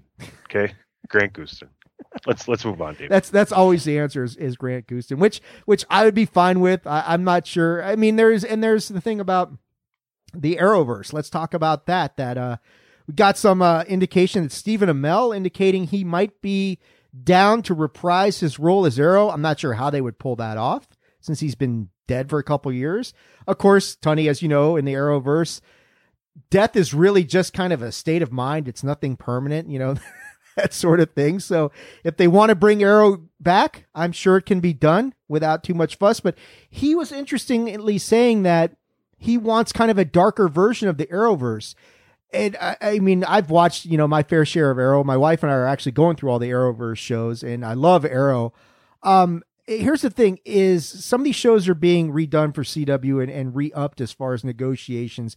You've got the big giant of HBO Max out there, who a lot of people think all these CW shows should migrate over there and let HBO Max run with it, which is a very much more mature platform than what you get on the CW. And it sounds like Stephen Amell kind of wants them to go in that direction if he's going to come back and take the Arrowverse. And I know it, it's it's it's a meme unto itself. The DC universe gets darker, that sort of thing. But I could see where he's going with this. And, and what are your thoughts? I mean, you've watched plenty of. I'm sure you've watched plenty of. Obviously, the Flash. You watch Arrow, Supergirl, all that stuff. As an Arrowverse aficionado, and I, Aesop, I don't know how much of it you've watched, but I'm going to just go with Tunney first because I know he's watched a shit ton of it. As an Arrowverse fan, do you want to see them go in a more darker, perhaps more mature direction than they have been previously? Yeah, listen, the, these shows on CW are they're TV shows. They're they're you know you're not you're not you're not getting a streaming series show. You're not getting a, a movie with with uh you know uh, an elaborate uh, storyline you're you're getting week to week shows. They're they're solid, but yeah, they're they're a little bit hokey. So yeah, they could be more adult and darker on HBO. Likely, I mean, this is the CW, right? This is an HBO, so there is a big difference there. So yeah, I could see that happening. I could see them telling the the stories in between the story they've already told and in a darker way. Um, uh, maybe Stephen Amell saw the Batman and went, "Oh man, we should have done it like that when I was there." you know, but um, he does a good job with that character, um, so I'm okay with seeing anything that they can put together. Hopefully, likely with some of the people that were doing it before, and maybe with a little bit of new blood sprinkled in to, like he said, make it a little more adult, a little more real you talk about people putting their stamp on characters. I mean, you couldn't do Green Arrow probably in the DCEU if it's not Stephen Amell. I mean, that'd be suicidal to try at this point, wouldn't you say? I agree with you 100%. Aesop, what are your thoughts? Are, are you an Arrowverse fan? Do you think they should recon? I mean, you know, this is something where HBO Max should come in and say, look, we've kind of got the rights to these things and, and we want to, we want to take this because there's a big pocket of people who think that the DCU should just be abandoned and they should just go with the Arrowverse and start making live action movies based on those characters and their story arcs. I'm not saying they're wrong either, but what are your thoughts on on the Arrowverse and and should it be a more mature storytelling element? Well, it, first things first, the DC extended universe is keeping the DC universe alive. So they can't stop that. Um, also, I would think it's one of the main factors why CW is still alive. so uh, they're going to do everything they can not to lose these properties. But fact of the matter is, as we go forward, HBO is going to garner more money with these streaming rights and stuff like that, which means that those DC products are going to have more money to film with, and you're going to be able to see bigger and better things because of it. And regardless of how you feel about, you know, how the or like uh, what they show, how they present it, if it's better in production, if they're able to get some more solid CGI because I remember what King Shark kind of looked like on the Flash, and it was not great. Um, if we can get stuff like that, you know, hell, I'll be for it. And I think uh, every last person outside of the CW itself would be for it as well. King Shark on the Flash, not great. I mean, that is that is a, a pearl of wisdom for you guys from the one and only Aesop Mitchell, and, and he is one thousand percent correct on that point. Yeah, not. I mean, and you saw that, Tony. I think you'd agree. Near the end of, uh, I mean, the Flash is still going, but the last couple seasons, the CGI has been a little bit spotty in some places, right? Yeah, you tend to just like look past it, you know, because you've watched it so long. It's tough because you know you we watch all the streaming stuff. We watch, we go see all the movies and all the the, the latest stuff, and I don't know. I just kind of slip back into that universe and don't mind it. I just love the characters. The actors that play the characters on that show, I think, do a really good job of giving you a good, I don't know, feel of, of what that character actually is from the comic book universe. Well, and and you can you could be sure to know that um, HBO is not going to change that. They're not going to change the casting. They're going to make sure to retain every last person down to the bagel guy uh, on set. So, uh, like, however you feel, it really the big thing is going to be money, and you're going to get more money on HBO than you are on the CW. It'd be great if the what two, if HBO? What if HBO bought the C? Well, who owns the CW? They were for sale, weren't they?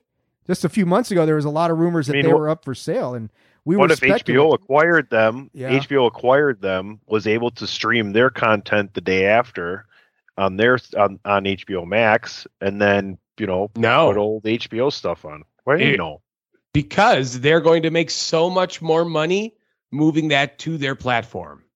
Moving it would not be only there. the Flash. be another no, no, outlet. no, no, no, no, no. I'm saying moving it entirely because people are going to stop watching the CW and buy a fifteen dollar uh, a month subscription to HBO Max. HBO. Max is is the most secure uh, streaming right now for content. They they've got everything down, especially original programming. I think original programming is off the damn chain on HBO Max. And if they were able to get the Arrowverse, both you know, so Arrow, Flash, uh, DC Legends of Tomorrow, if they were able to get oh, and Supergirl as well and Batgirl, holy shit! Black Lightning.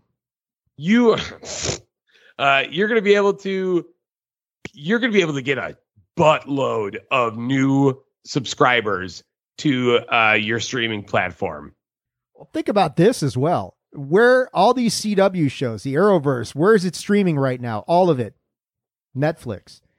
You, uh, Netflix is probably not wanting to lose that and have that go to the, one of their most direct competitors, right? I mean, Netflix has got to deal with Disney Plus, obviously, big problem for them. HBO Max becoming a bigger problem. Amazon Prime a bigger problem. Now you got Paramount Plus, Hulu.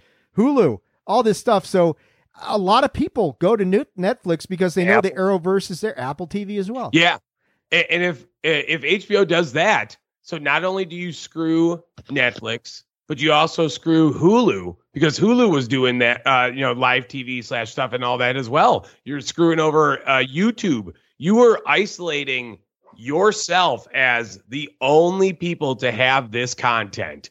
That is huge. Yeah, and the Arrowverse Arrowverse is popular enough and beloved enough by a lot. I mean, we all love it, and and it's it's the kind of like thing that you know it, when you look at the DC hub on HBO Max, and yeah, there's a lot of great stuff there. You add the Arrowverse to that, and now you're really talking. Where you've got okay, you've got HBO Max has got all the DC stuff over here, and Disney Plus has got all the Marvel stuff there. Now you've got because you know, let's be honest, the Arrowverse can match anything that Marvel has streamed as far as streaming series very favorably right now, at least. You know, Marvel's trying to play catch up. Yeah. But when and you, especially with all the content that they have. It's not like you're getting one or two seasons. You're getting what? how many goddamn eight seasons, seasons of Arrow? eight seasons of Arrow, eight seasons of Flash, like what four, five, six of Supergirl.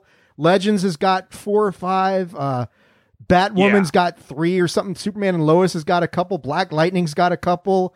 Gee, Stargirl's Yeah. got a few. You know, I mean, they just got it's a it's a it's a, it would be huge for them. So, um, yeah, I, and I see where Stephen Amell, you know, coming full circle is is possibly wanting to reprise this role, but maybe that's one of the reasons he kind of got out of it was he just kind of outgrew it at the end. And it's like we've gone as far as we can go with this character, and yeah, how they're going to bring Arrow back to life, who knows? But it's never stopped anybody in the comics yet. Oh, good Yeah, conversation. Go ahead, I- sorry, sorry. I, I was more or less rambling still. You're going to get just better content uh, and to be able to do what you want on HBO. You know, They you got- don't you don't have the networks bothering you.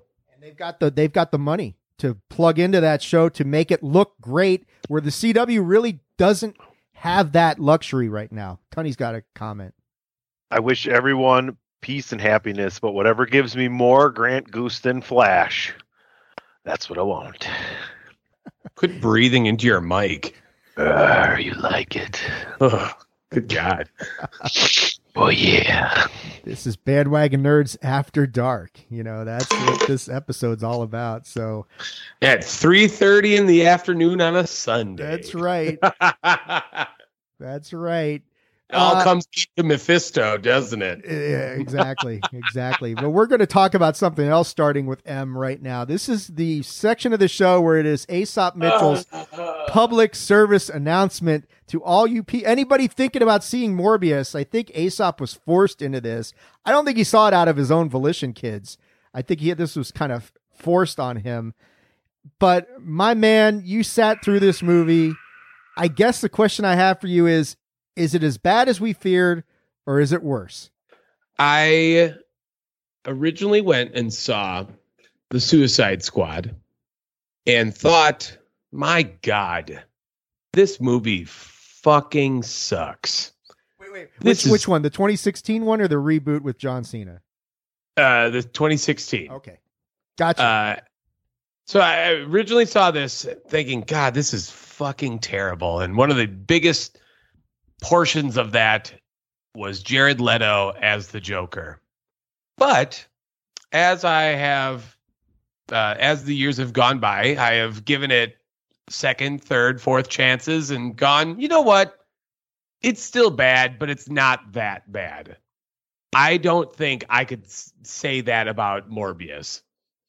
It is awful. I cannot tell you how little this story means to the people that made it. Uh, There are so many contradictions between each scene scene in this movie, these movies uh, this movie i i think they decided to just take their entire pitch meeting and throw it against the wall and whatever stuck they just like sort of shaped it together jared leto is awful not only again as an actor in this film but as a person if you haven't heard of the uh, ridiculous way of uh, method acting he did for this movie. Be prepared to uh, read in horror the the tales of how he made interns push him around in wheelchairs for hours so that way he could get into the role.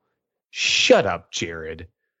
I encourage everyone to stay home on your $5 Tuesdays, to go onto IMDb, Rotten Tomatoes, and just proceed to lambast this film every way that you can. You don't need to see it. I promise you, you don't. But everyone should do everything in their power to make sure Jared Leto never touches a superhero movie again. Please, for the love of God, don't let Jared Leto onto a film set again. And also, Sony, stop trying to make this a thing. The Sinister Six was on board for the Amazing Spider Man. You are going to ruin Andrew Garfield. We just got him back. Stop it. No, I'm done. But don't you feel better now? Don't you feel cleansed, a little cathartic in your your rant has exorcised some of these horrible demons and and and this is why I kind of forced you into this is I just felt like we had a duty to the masses out there to make sure that they if they were on the fence, You know, if there was any I- doubt in their mind, it's like Cody's promo on Raw. Raw. If there's any doubt in your mind, listening to Aesop right now should eliminate any doubt. Stay away. if you really want uh, a good understanding as to um, what it's like, a classic YouTube uh, sh- channel pitch meeting did the Morbius pitch meeting. It is so accurate. It's so hilariously accurate as to what fucking happened. Go and watch it. It's less than seven minutes. Just give it your your time, and you will understand why this movie fucking sucks so horribly. now I need to drink. You've been drinking. You need to drink more. There you go. Yes. Tony, are, are you sold? Are, are you are you ready to go watch Morbius, or are you going to heed uh, Aesop's advice and stay the fuck away from all this mess? Oh, I'm pretty sure we all had the same opinion pretty much when this came out that we weren't going to go to see it in the theater for sure. I doubt I will watch this when it comes out on streaming even. It just it's it sounds so god awful that I'm just like I know like I was telling Aesop, my sister's at the theaters with her daughter watching it. I wanted to text her saying, I'm going to apologize in advance for the two hours of your life that you just wasted that you will never get back. I, I, so I just for clarity's sake, um, I work with special needs adults during my day to day life, and the reason why I was able to see this because that's what they wanted to see. I feel like I did every last one of them a disservice taking them to see this movie. And normally they are the type of crowd that enjoys everything that they see. Even they were like, wow, that was bad. so Wow. I'm just saying this is how strongly it resonates that it's an awful movie. And the fa- last I checked, I think it had a 15% on Rotten Tomatoes. That is about 15% too high. It is that bad. Wow. I mean, there you go, kids. There you go. That is your public service announcement from Bandwagon Nerds. Stay away from Morbius as far fucking away as you can.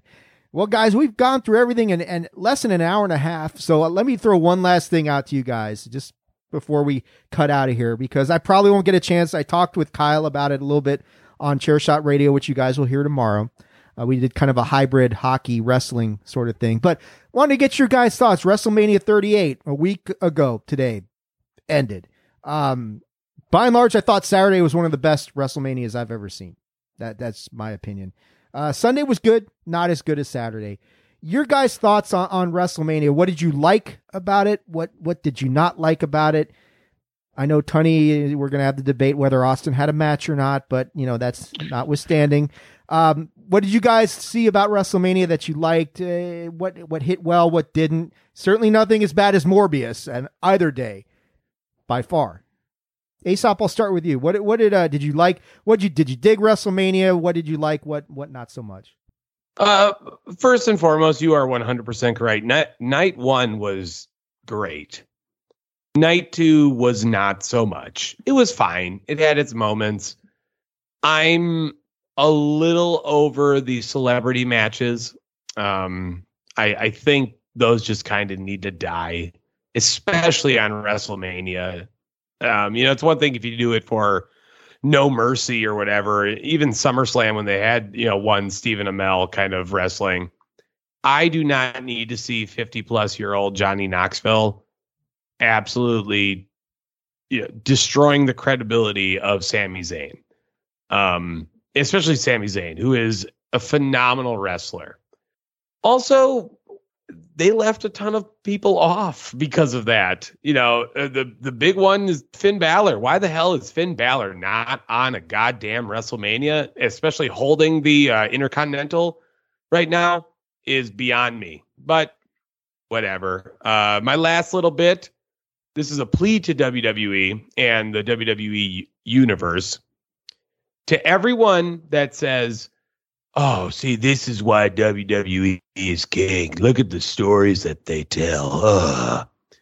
You say that for 11 months out of the year. And the only time, uh, sorry, you say that for one month out of the year. And the other 11 months is you saying how fucking terrible it is, like Morbius. Just remember that. Also, New Day has never won a WrestleMania match, which is absolutely wild to me. Especially this year, where you would think that they would have put them over this year, and and I know it would have made a lot of sense. Um, yeah, I, I get what you're saying about Johnny Knoxville. I, I think it looks like Sami had fun with that match, and and, and that's that, Sure. and that helps a lot. You know, when when uh, it, it was a fun match, it was you know I, I I get what you're saying. But yeah, when you leave off, I think what Finn's the United States champion right now, right? Ricochet's IC champ. Neither of them. Oh, sorry. Yes. Neither Yeah, of them. uh, I had mixed up. When I mean, you get them relegated to the Andre the Giant Battle Memorial Royal Rumble of, of 2022. You're close. I know. was Uh, close. it was Andrew. good. Andrew Close. the Giant. An- Remember? Andrew the That's- Giant? Yeah, exactly. um, I, I agree with you that you've got. I, I mean, and as much as I love what Pat McAfee did, again, yeah, these are spots that when you're not using the United States champion or the IC champion on WrestleMania, um, I here. Well, Tony, let me turn it over to you first, and then kind of give my my thought on something that I didn't quite understand. Uh, but what do you think, man? They were used. WrestleMania SmackDown. Doesn't count. That's part of WrestleMania. Yeah, well, that neither does that fucking match with Stone Cold Steve Austin. I think we're done with that conversation. So now let's keep moving it along because we're both wrong on a technicality. But anyway, I think it's difficult for night two to be better because there's so much anticipation, and night one is so long. And then night two, you're basically getting to be like, or at least this year, it was like, all right, let's just get the fucking Roman and Brock already. All right, let's get. The, and then by the time we got to it, everybody on social media is like, "Oh, this match is gonna fucking suck," and then everybody hated it, right? So the match must have fucking sucked, right? No, I didn't. I didn't think it sucked. I thought both nights were really good. I enjoyed the shit out of everything. All this stuff is not for everybody, right? Sami Zayn didn't get didn't get screwed over by having to do the job and be in that match with Johnny Knoxville. Sami Zayn had the opportunity and privilege to have the celebrity match at WrestleMania, to get the exposure, to show up on the red carpet. Sami Zayn is one of the best in the business. Sami Zayn is one of the most underrated people ever in the wrestling industry. But I think everybody played their part in WWE's WrestleMania spectacular stupendously, Aesop. It's not a fucking wrestling show. It's a sports entertainment spectacular, stupendous spectacle. stupendous spectacle. Here's one thing I want to say. Uh, you mentioned how uh, you know Saturday was so long and Sunday couldn't match up to it. What I wanted to ask you guys, and I asked Kyle about it as well, should they have moved one of the women's title matches to Sunday? Because those two women's matches were excellent. And I'm I never No, I didn't understand why would it- you put them both on the same day though? It, it counterbalanced the fact that two titles were on the line in one place on Sunday. Yeah, I guess, but it just seemed like when you look at the quality, and I gra- granted they don't know how well these are going to come off until they actually come off, but I still question why you would put both women's titles on one night, um, especially when as good as those matches turned out. I mean, you shift Becky and Bianca to Sunday, man, Sunday suddenly becomes much better. I think that was the match of the weekend, in my opinion. Becky and Bianca. That should have been the main. Yeah, I thought it had a. It, to me, I, I felt, and Tony, you and I just did the whole WrestleMania three thing. Did that have a Savage Steamboat kind of feel to it? The the pacing, the near finishes, the two counts, and just the back and forth element of it. I'll say this. I firmly, I, I don't know shit, right? We're out here and speculating on a lot of stuff, but for you know, intelligent hypotheses, You just eh, thank eh, Sami us- Zayn for doing the job to fucking Johnny Knoxville. of course, you don't know shit. I didn't, I didn't give anybody a thank you. I just was explaining you Vince's, you know, thinking. What were you going to say, Tony? You were going to say something there. Anyway, I think. Shit! What are you fucking asshole? Days off. I what I was talking about. What was I? What was I talking about? We're talking about Becky and, and Bianca, and and kind of I drew the comparison to Savage Steamboat, the way the match Oh, felt a little yeah, bit. I have no doubt in my mind that they they fervently made sure to know exactly what they wanted to do. Let's put it that way. In the in the essence of Macho Man and Steamboat, like they Bianca knew getting kicked in the wanted. face, but that's They knew it well. Hey, I mean, look at it. Worked out for Becky when she got fucking her face busted up. Yeah. I mean, it's a it's a badge of honor to wear for a little while. Yeah, exactly. Aesop's like, yeah, it hurts like a bitch. I'll, I'll pass. Yeah, it, do- well, yeah, it does. Um, last thing, what did you guys? The way they brought Cody back, uh, you know, and, and I know we've joked around. I know Patrick and I joked around about the whole. I said yesterday with Kyle that what I love that WWE does is they they let enough bullshit information leak out to do this misdirection where people start to second guess everything that they already know, and they're great at that. They've been doing that for years. Uh, when they finally brought Cody back, it was just you know it's it's it's Cody Rhodes from AEW. They didn't screw around, they didn't swerve you, they didn't tease you. They just here you go, and people lost their damn minds. And they probably had arguably what second, third best match of the weekend. I think once they actually got down to it. Um, what do you guys think of Cody coming back the way that he did on that stage and and and the match he had with Seth? Um, all I feel about that is that, uh, and normally I'm not exactly in that same this boat, but Cody needs to be put into the heavyweight title picture right off the bat. And I know you don't, you know, people might not see that, but the reason why I, I say this is because of the fact that he was with AEW.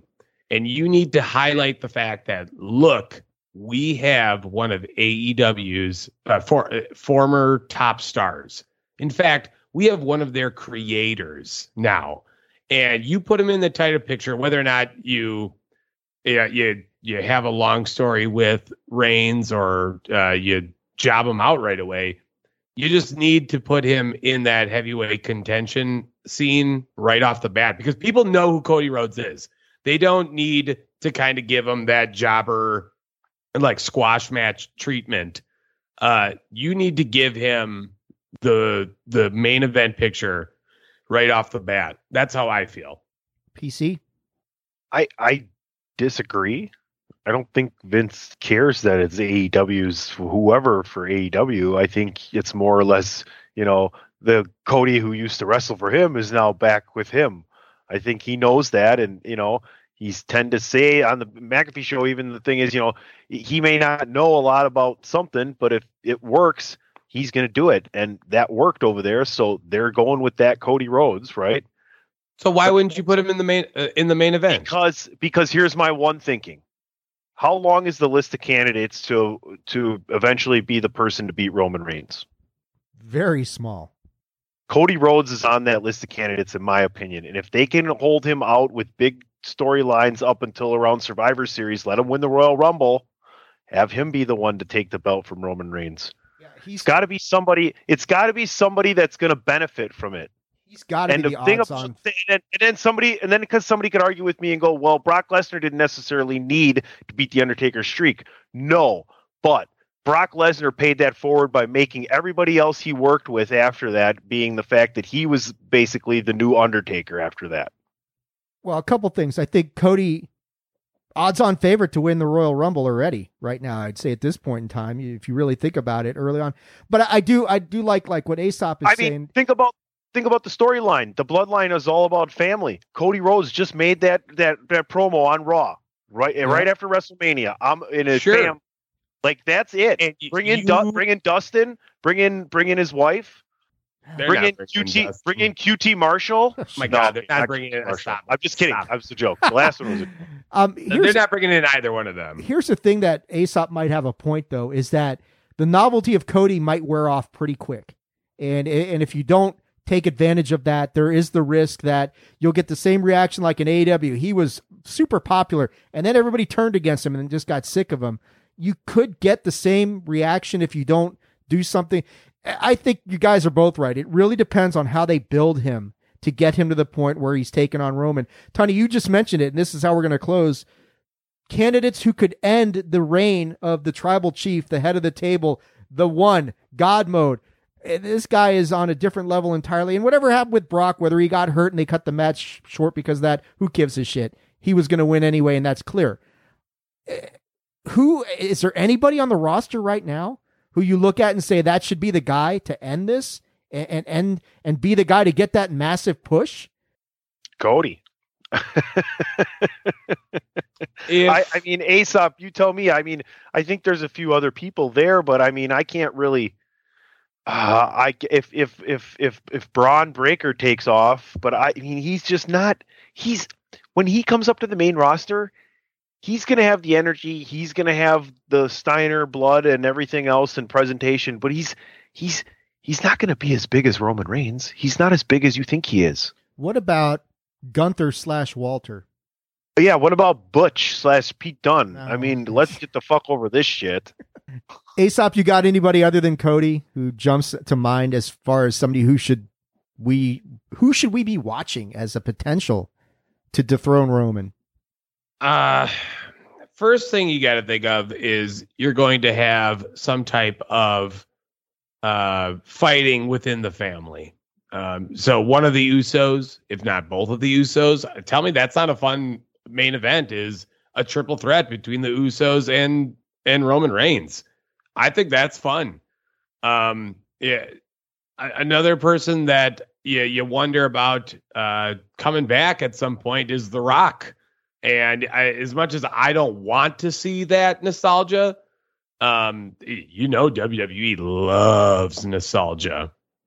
Is that? Oh man, yeah, I, yeah. Is, is that Royal Rumble maybe? Like Rock interferes at at comes out at uh, he comes You're, out to help comes out to help Roman win at Survivor Series, and then the Roman goes, how you know, instead of like the the whole, then, then they come out the next week on Raw or SmackDown, and it's like the, their whole reunion, and Roman's mad at him because he didn't need the help or something like that. Here's my thought: you keep Cody in the title picture. I don't know. You could still see Rock and Roman at WrestleMania next year. That was my prediction all along. I can't jump ship now. Uh, you think about uh, you you keep Cody in the title picture going into Survivor Series, maybe at Survivor Series, you know, whatever. Uh, so you fill in with you know some more Brock Lesnar, maybe some more uh, Drew McIntyre, maybe that, like I said, the, some of the Usos there. Cody is in that fray the entire time, but is getting screwed over. Gets a shot at Survivor Series, gets royally screwed, takes off those next two months, comes back at Royal Rumble, wins it, and goes into WrestleMania to to take on Roman. That to me is how you book Cody Rhodes for this. You strike while the iron's hot. You don't necessarily give him the title uh, attempt right off the bat, but you are constantly teasing it, and you have that family versus family aspect like you like you said, it's right there. And you can use that to kind of bridge the gap between uh, his first title shot uh, and the Royal Rumble win. Well, I think you got a good point. When you look at the big moments like the last decade, right? Daniel Bryan getting screwed over no, repeatedly until he got to the WrestleMania 30. Kofi getting screwed over repeatedly until WrestleMania 35. Cody gets screwed over repeatedly until Hollywood.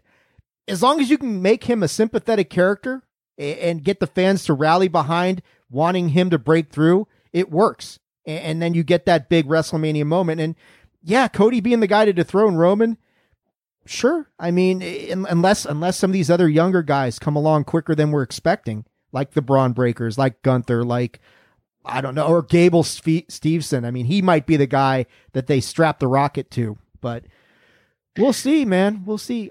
Good stuff, guys. I'm, I'm throwing first feud is Kevin Owens. Yeah, that'd be good. That'd be, eh, you know, we, I, I'd like to see that again. Kev, KO gave him a hell of a run when that first started. Oh, you mean Cody? I don't know. Yeah, Cody. Okay. Oh, for Cody. Cody That's versus possible. KO. Yeah, they had that dark match last week, and that was that was good. Well, good stuff, guys. I'm glad I got a chance to talk WrestleMania with you two guys because you are two of the most knowledgeable wrestling fans that I know including me to some extent, a little bit, maybe a little bit. Put your shirt down, PC. Yeah, put your shirt back on, Tony. Jesus, fucking blinding in here, man. Uh, feel these nipples. Anyway, guys, thank you so much. That's going to do it for this episode of Bandwagon Nerds, episode 126.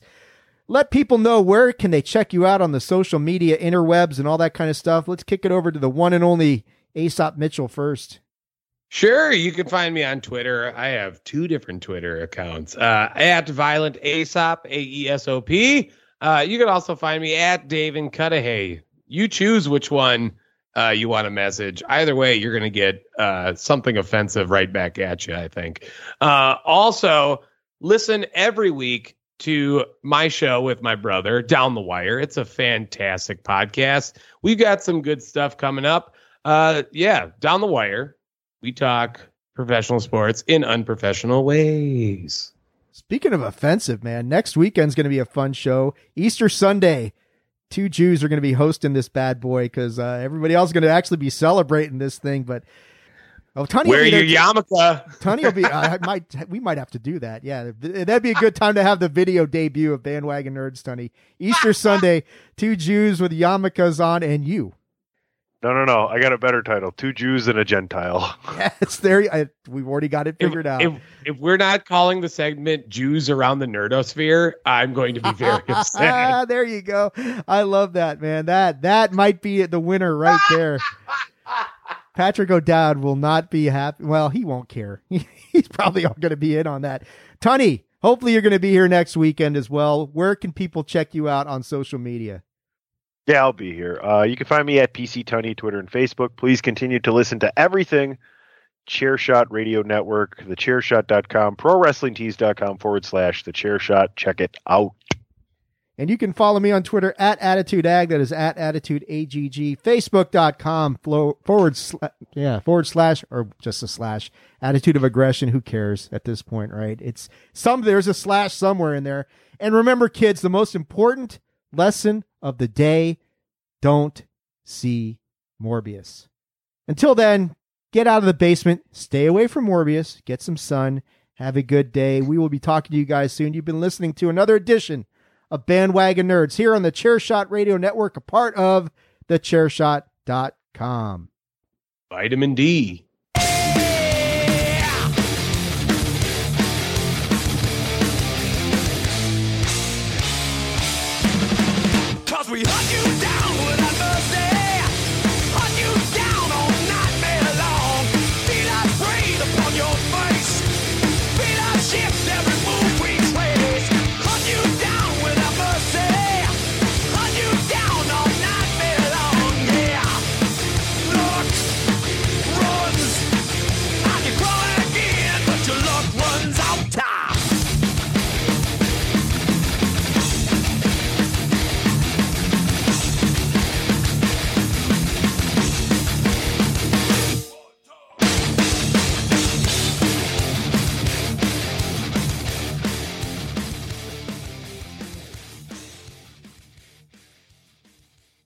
Like I can scarcely move. It's alright, just breathe through it.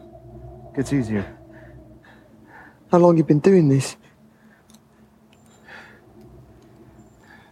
I don't know. It's a long time. I don't like it. Long time. I don't want it. Can I have my body back? I can't do that right now, Please. Stephen. I'm taking it back.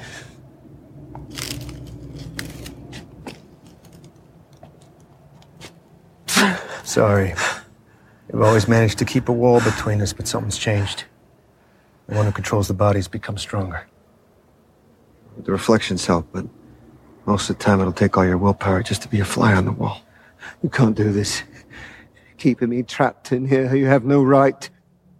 My whole life, I can't go on a bloody date. I can barely keep a goldfish alive. I lost my job. It's been you. It's always been you.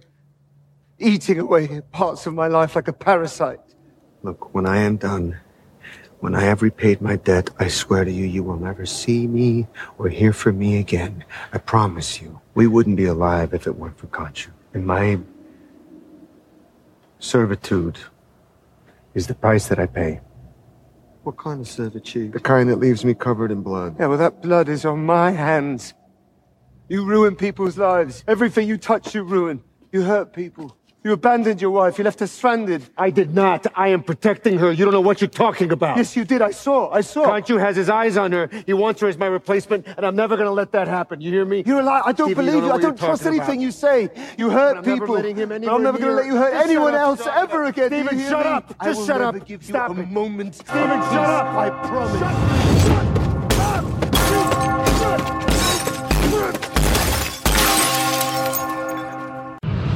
TheChairShot.com. Always use your head.